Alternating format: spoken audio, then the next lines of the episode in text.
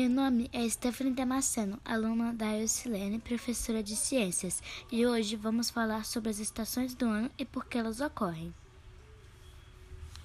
Conforme a Terra vai girando ao redor do Sol, as faces da superfície terrestre são atingidas de maneira diferenciada. Soma-se a isso a inclinação do eixo da Terra, ou seja, o fato de que a Terra está atualmente inclinada aproximadamente 23 graus Celsius. Essa inclinação faz com que os raios solares atinjam a superfície da maneira diferenciada no período de um ano. Assim, esses dois fatores, translação e inclinação, são responsáveis pela maneira diferenciada com que o Sol atinge a Terra. Isso faz com que, em cada período, os hemisférios norte e sul apresentem graus de exposição diferenciados. Por essa razão, quando é verão no hemisfério sul, é inverno no hemisfério norte.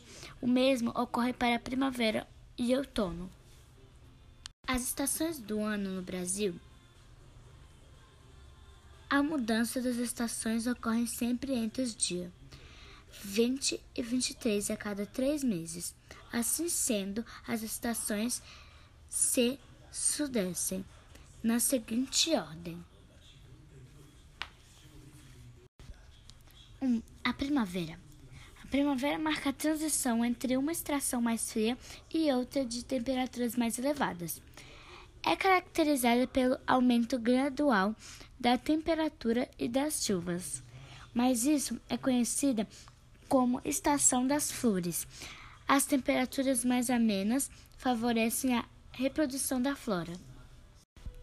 2. Verão. Começa quando temos aqui no hemisfério sul solstício de dezembro, ou seja, quando o Sol está exatamente acima do trópico de Capricórnio temos o início do verão.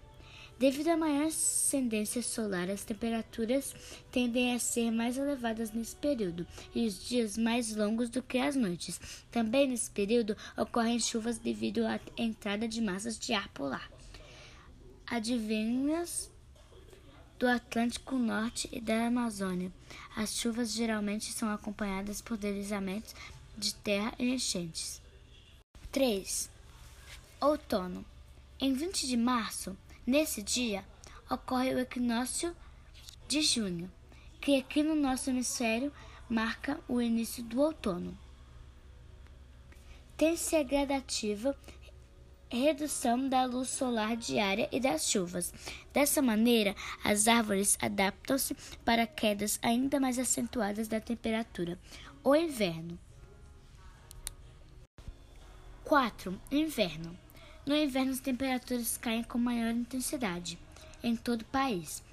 Os índices pluviométricos também tendem a reduzir na maior parte do território nacional. Isso porque, nesse período, temos, principalmente no sul e no sudoeste, a entrada de massas polar que provocam a queda das temperaturas e, quando intensas, podem provocar chuvas e geadas. A entrada das chamadas frentes frias também são características, mas não exclusivas dessa estação. Assim, terminamos nosso podcast e até o próximo.